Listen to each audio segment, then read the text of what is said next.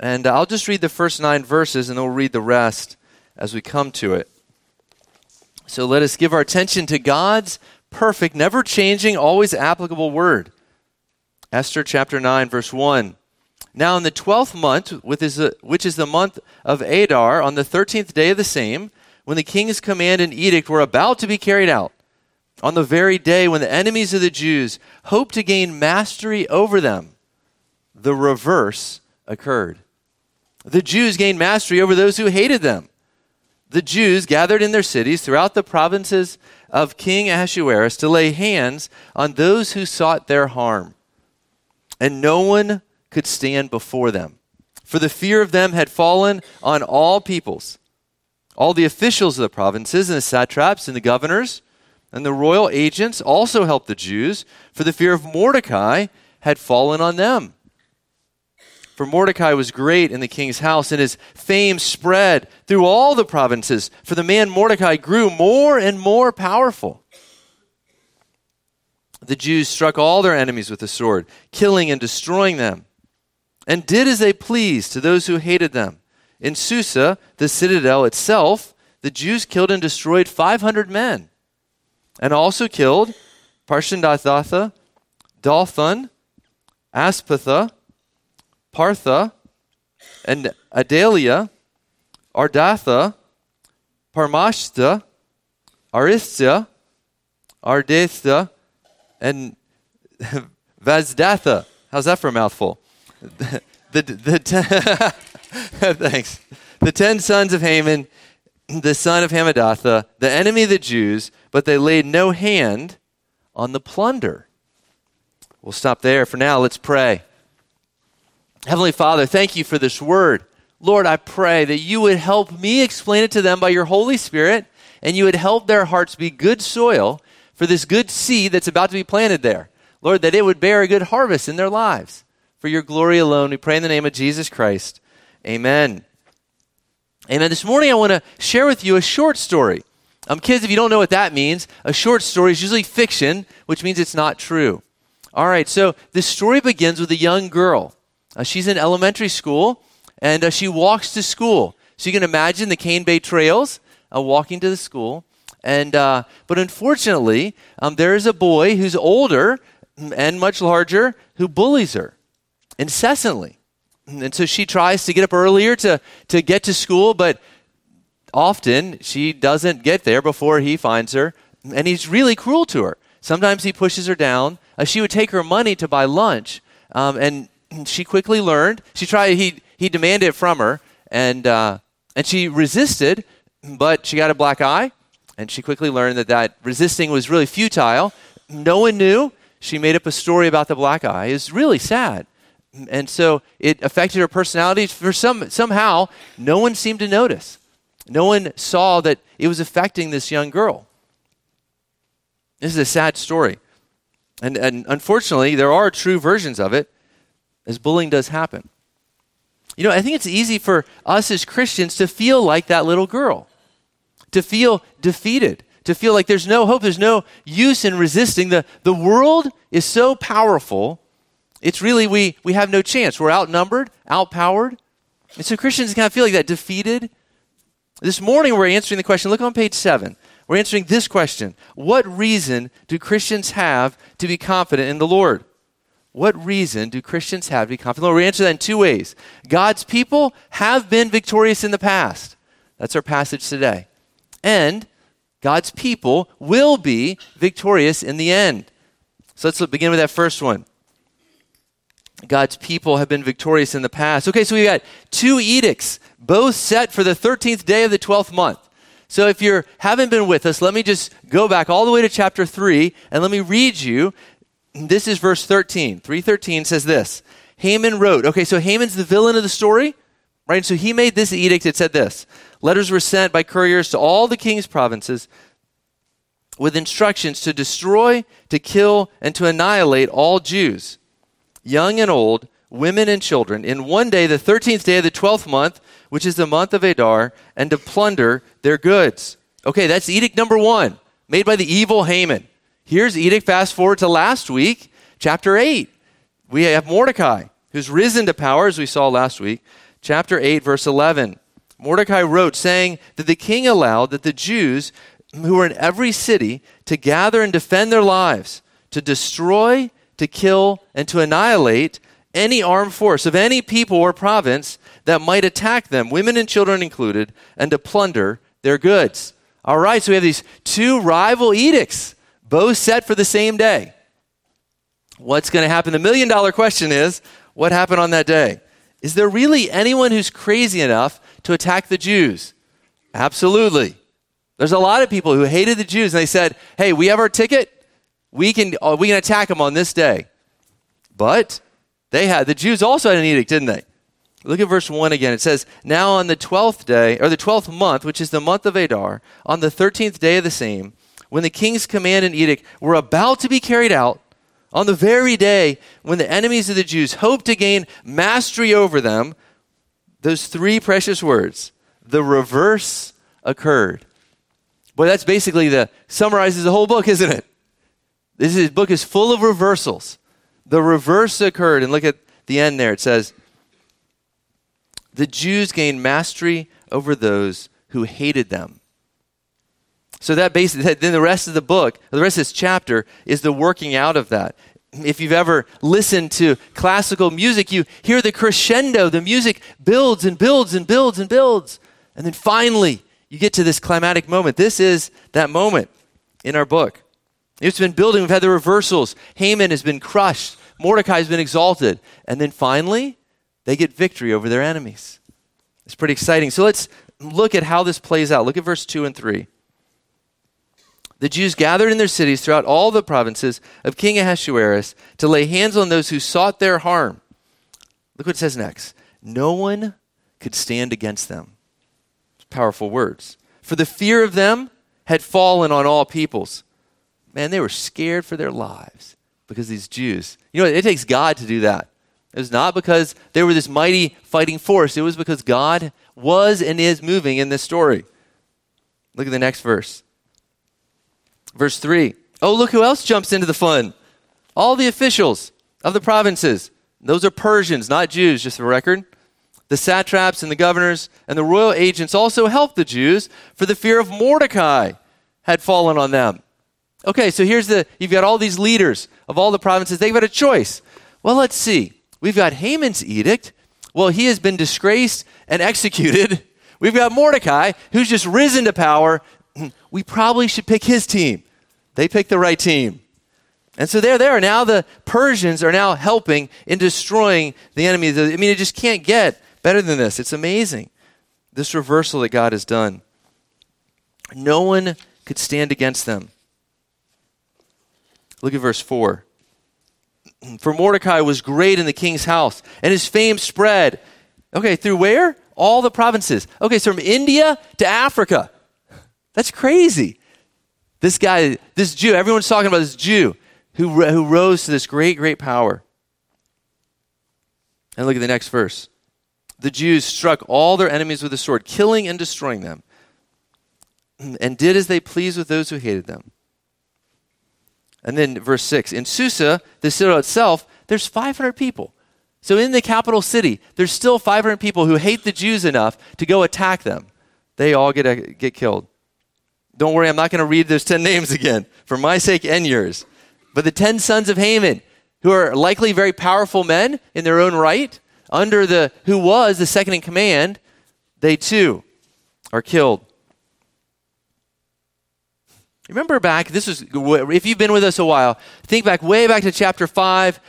Um, Haman goes to the first uh, feast, right? He goes home, he's so mad about something about with Mordecai, and he brags about himself. You remember some of the things he bragged about? He bragged about his wealth and how power and his power, right? How powerful he was. His ten powerful sons. Remember? Look at this. Every single thing that he bragged about is gone. All of his wealth, all of his empire, right? All of his mighty riches. Who has them? Mordecai has them. All of his power, that's gone too. Mordecai has that. Ten sons, all dead. He himself is dead. God, I mean, I thought about naming this sermon. You don't know who you're messing with. I mean, it would be fitting. I mean, it's fitting of Haman. He did not realize who he's messing with when he messed with the living God. God obliterated Haman. He, he raised himself up against God. You remember last week we talked about 1 Peter 5 6. It said, Humble yourself under the mighty hand of God. And even before that, it said, God opposes the proud, but gives grace to the humble. And tell me this book is not a fulfillment of that. He opposed, he opposed Haman, all right, eh, didn't he? Absolutely crushed that man who rose up to destroy God's people. Humble yourself under the mighty hand of God. That's what Mordecai did. And God lifted him up, exalted him in due time. And then all the whole nation I mean, God really showed up in a big way. And the, the amazing thing is, this is history. Yeah, that first thing I told you, short story, not true. This actually happened. This is real history. 2,500 years ago in Persia, God's people were victorious. And this is just one book, one story. If you know your Old Testament, if you don't, start reading. There's all kind of exciting things. God does this all the time through the history of the Jews. He is reversing things. He's defeating the enemies of the Jews. This is a reason. This is a reason that you can have confidence in the power of God because of this story, because of this history, because God has not changed. He is still the same as he was that day. That leads us to our second point. There's another reason that we should be confident in the Lord. What's that second reason? God's people will be victorious in the end. Look at verse 10. So after it lists all the names of the sons, it says also killed the ten sons of Haman, verse 10, son of Hamadatha, the enemy of the Jews. But they laid no hand on the plunder. All right, kids, I need your help. All right, so kids, you heard that line? It said, they laid no hands on the plunder. All right, listen as we go through the rest of our passage for that line. And then I'm going to ask you how many times it occurred. So it's important, and we'll explain it in a minute. They laid no hand on the plunder. Let's keep reading. All right. So, verse 11. That very day, the number of those killed in Susa, the citadel, was reported to the king. How does the king respond? The king said to Queen Esther, In Susa, the citadel, the Jews have killed and destroyed 500 people, and also the 10 sons of Haman. What then have they done in the rest of the king's provinces? And then he says, what? He's talking to Esther. Now, what is your wish? It shall be granted you. And what further is your request? What else do you want, honey? In essence, he's saying, It shall be fulfilled. And Esther said, If it pleases the king, let the Jews who are in Susa be allowed tomorrow also to do according to this day's edict. And also the ten sons of Haman be hanged on the gallows. So the king commanded this to be done. A decree was issued in Susa, and the ten sons of Haman were hanged. The Jews who were in Susa gathered also on the 14th day of the month of Adar, and they killed 300 men in Susa. But they laid no hand on the plunder. All right, kids, that should stand out to you. All right, I'll read more in a moment. I don't know, does anyone have a favorite sports team? You have a favorite sports team? How do you feel when they win? They win a big game. You're feeling pretty good, aren't you? Do you, you celebrate? But then you talk to your friends, right? You talk to your friends about how great the victory was. I didn't make that up, right? Don't you do that? Is anyone with me? Anyone awake? Okay. Right, you do that. You have your favorite sports team. This is a little like the king. He's, he's excited. He's like, hey, hun, did you hear? They killed 500 men here. Hey, what's happening everywhere else? And they killed the 10 sons. What else you want, honey? So he, the, you can imagine him. He's just, he's excited. That's the way we should feel reading this. Just like when your sports team wins. God is having victory over those who wish to destroy the people of God. You know, I don't know if any of you had stories of your parents or grandparents who were in war and different things, and you say, Boy, I'm glad they lived, because if they didn't live, I wouldn't live, right? Haven't you had things? Many of us have stories like that. It's like this of the Jews. You are not, most of you are not Jewish, but if the Jews didn't exist, from the Jews came who? Jesus. That's right, Jesus. Jesus came from the Jews, right? And then from Jesus came the gospel to the nations, right? So this was kind of important that the people of God didn't get annihilated. So this is your team. You should be excited. from them came Jesus. Okay, so let's keep reading, kids. You remember the line you're looking for? Remember? All right, listen for it. All right, we're in verse 16. Now the rest of the Jews who are in the king's provinces also gathered to defend their lives and got relief from their enemies and killed 75,000 of those who hated them, but laid no hand on the plunder. This was on the 13th day of the month of Adar. On the 14th day, they rested and made that day a feasting and gladness. But the Jews who were in Susa gathered on the 13th day and on the 14th day and rested on the 15th day, making the day of feasting and gladness. Therefore, the Jews of the villages who lived in the rural towns hold the 14th day of the month of Adar as a day of gladness and feasting, as a holiday, and as a day on which they send gifts of food to one another. All right, so this whole feasting thing and the celebration, that's what the rest of the chapter is about. So next week we'll look a lot more at that. But kids, show me your hands. How many times did you hear that line? They laid no hands on the plunder. All right, I see some. All right, what else we got? All right, everyone said three was correct. I saw some threes there. Yeah, very good. So three times. So when something's repeated three times, it's probably important. What is the significance of the fact they laid no hand? Let me explain what that means first. So plunder is all the people's stuff. So all the bad guys are killed. And so normally in war, you take all their riches. Very normal. It's standard procedure in war. They didn't. They left all their stuff. That's kind of weird. It should come to note to us why is that? It's important because they saw this, the Jews saw this as God's war, not their war. If it's their war, they get all the stuff. But this is God's war. Let's rewind way back. I talked about this some time ago. In 1 Samuel 15, a guy named Saul, who's the king of the Jews, he fails at his job. He was supposed to go kill Agag and his people. And you might have remembered that Haman was an Agagite. There's a connection there. And so he didn't do his job. He took plunder. He, it was God's war, and he didn't do it right. He took stuff, he left people living. And so then these evil, wicked people are still terrorizing the Jews way later. And so the Jews say, We aren't touching any of it. We learned our lesson. Saul got rejected as king. We aren't touching it. Okay, that's the importance. They didn't lay any hand on the plunder because it belonged to God. Okay, so we have 500 in Susa, plus 300, plus 75,000 throughout Persia. That's a lot of people who hated the Jews. It's a lot of people who were dead.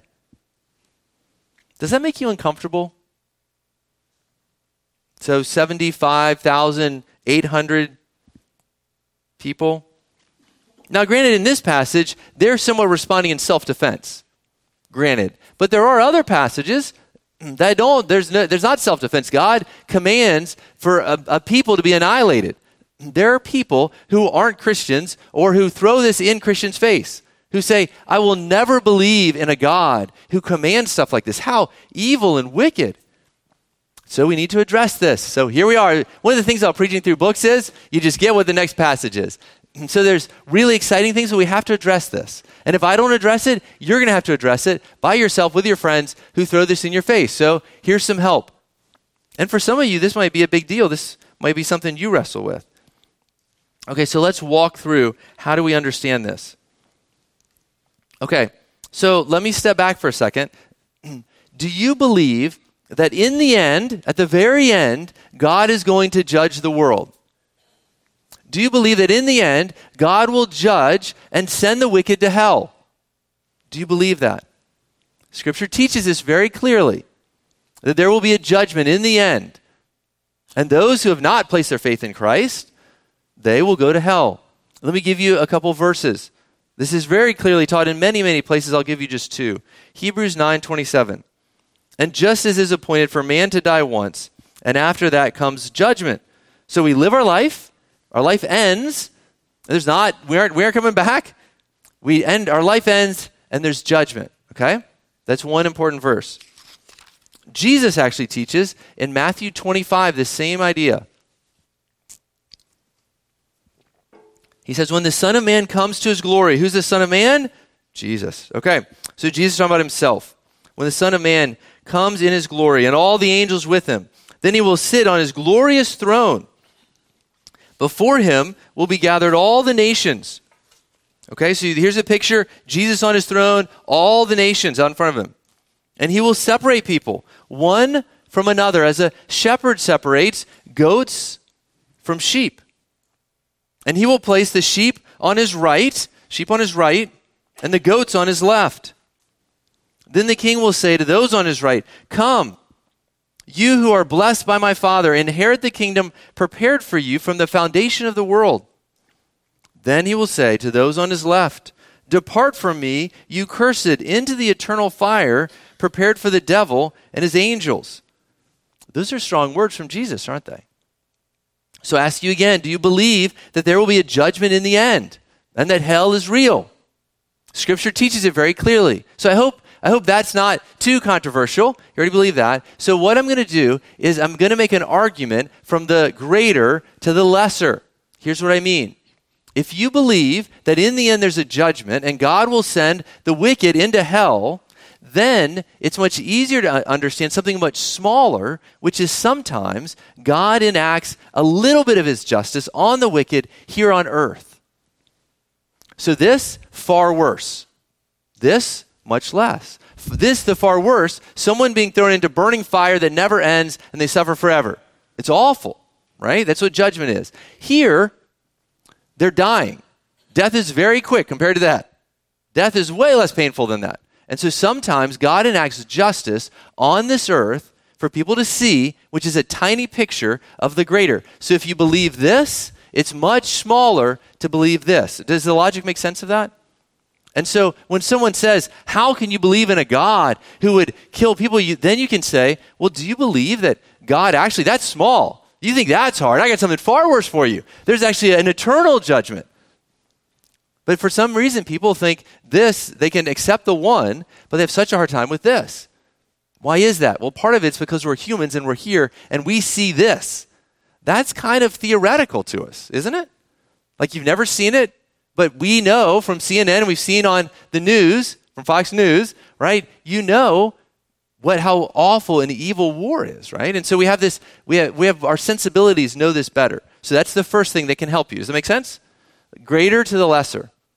That's very important. Okay, there's another thing.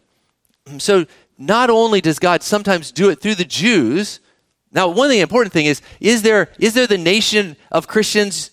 Like, is there the nation of Jesus? No, yet, no. Right?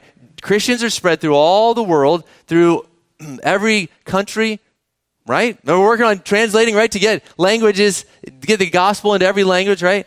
But we're just spread all out.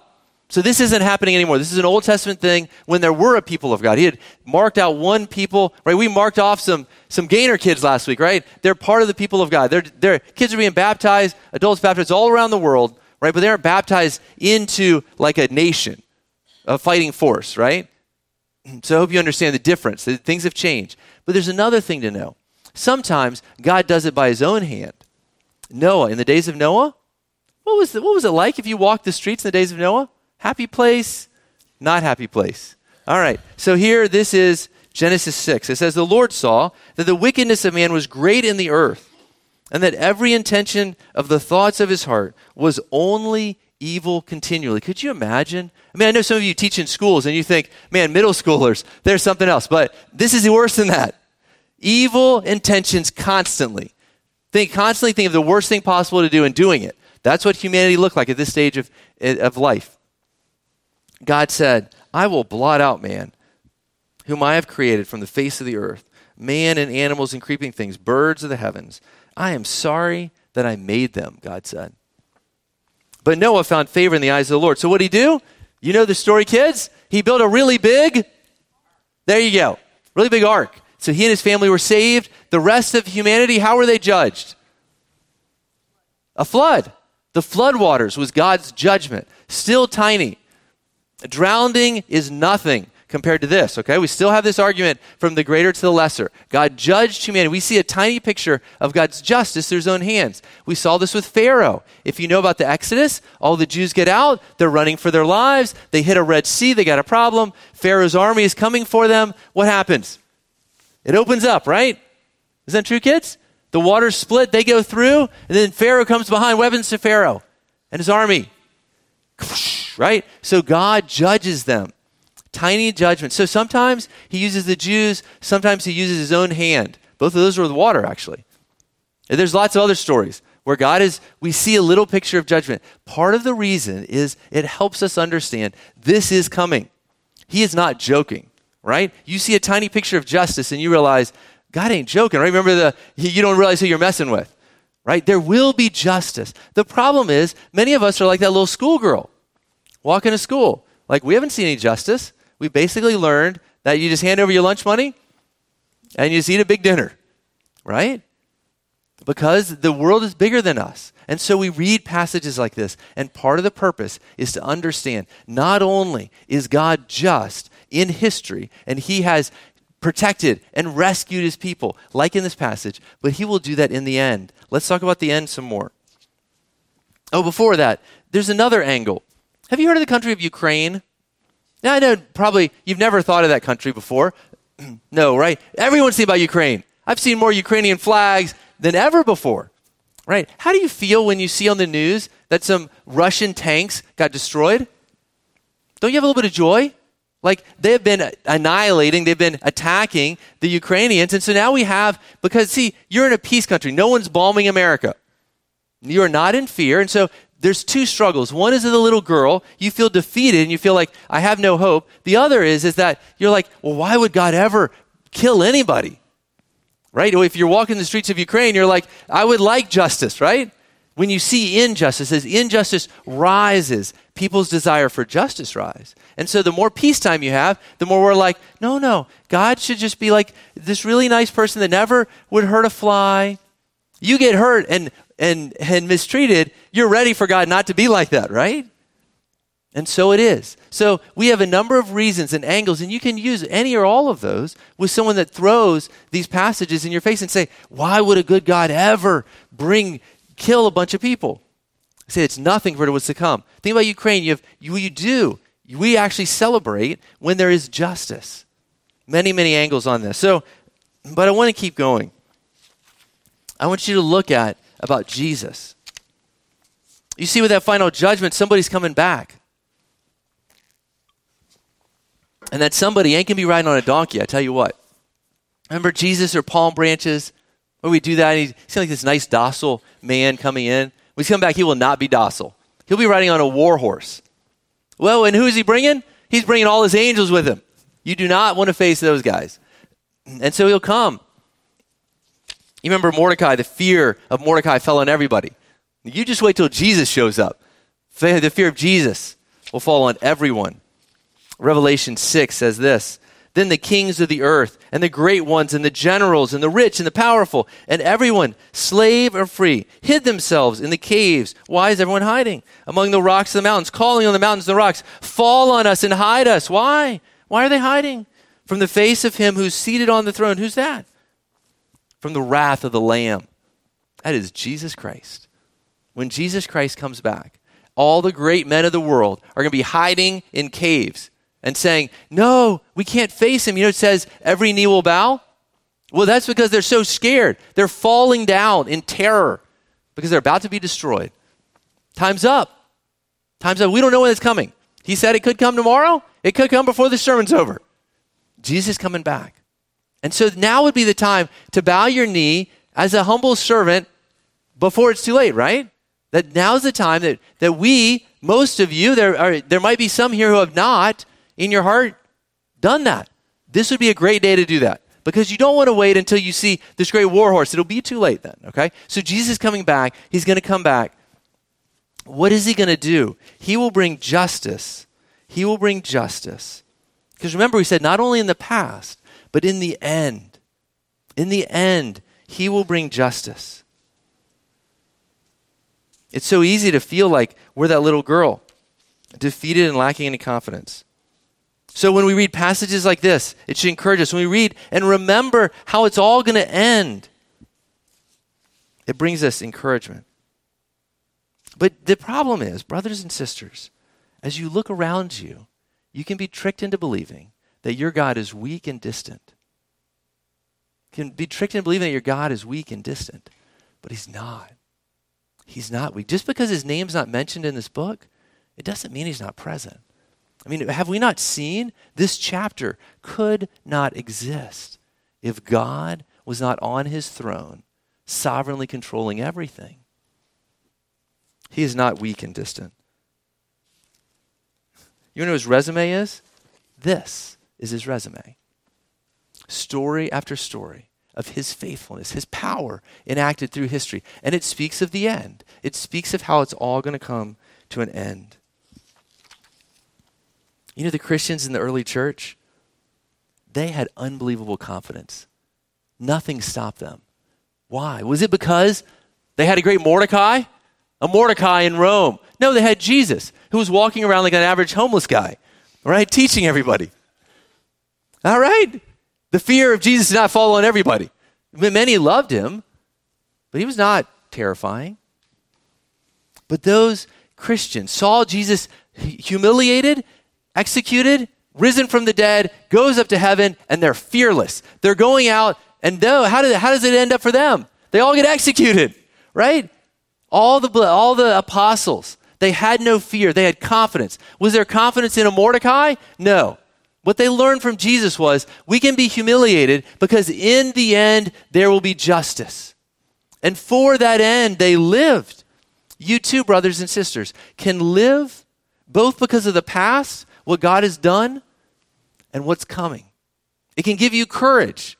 Now, whether there is deliverance in history, there are many, many stories of missionaries and lots of people how God has good, given great deliverance. But in the end, we know how it's going to end and it's going to be glorious. You know, I didn't actually tell you that whole short story. You want to know the rest of it? You know how the story ends, kids? Remember that little girl? Remember the little girl got the black eye, the little girl who was so defeated? That little girl had an older brother. Her brother had been deployed, and he finally came home. He quickly realized something's not right with my little sister. And he, he watched her, and he, he finally figured out something's not right. So one day, she's walking home from school. You can just imagine the Cane Bay Trail. She gets shoved down by the bully who she didn't get ahead of. Well, out steps from the woods who? Her older brother in his camo. And he, he picks up the boy, looking eye to eye. And you just see the terror come across this little boy. And he says, Never touch my sister again. That boy ran all the way home. That little girl never had any more trouble with that bully because the big brother showed up. I want to tell you what Hebrews 2:11 says. He, being Jesus, is not ashamed to call them brothers. Jesus is your older brother. Jesus is your older brother. This is the reason that Christians can have confidence. In the past in Persia, God showed up. Lots of other stories in Scripture. In the end, Jesus is coming back because not only is your big brother coming back, your big brother's here. Your big brother's here. His spirit is in you. It gives you the same courage it gives the apostles. I don't know what you're facing, but the Lord does. Some of you do have enemies. So you have people who want to destroy you. And so you just have the devil who wants to destroy you and is constantly trying to intimidate you. I've been reading through the Psalms. Many of you know I'm in the mid 30s, and the 30s are great. These are when I read these are at 35 this morning. If you ever end up in a season where you have enemies, read there. Read the mid 30s. They're very, very encouraging because they just talk about the psalmist is saying there people are trying to destroy me for no reason. God, show up. God, show up. There's such good encouragement all through Scripture. God will come in the end. He's come in the past. You can have confidence today to face any situation. Let's pray. Heavenly Father, we thank you. We thank you this is true. We thank you that we can't even fathom what it's going to look like when you come back. I mean, imagine it sounds pretty amazing and awe striking, but Lord, we have nothing to compare it to. Lord, I pray that you would encourage their hearts. I pray that you would give them courage to face whatever they're facing. Lord, please do what only you can do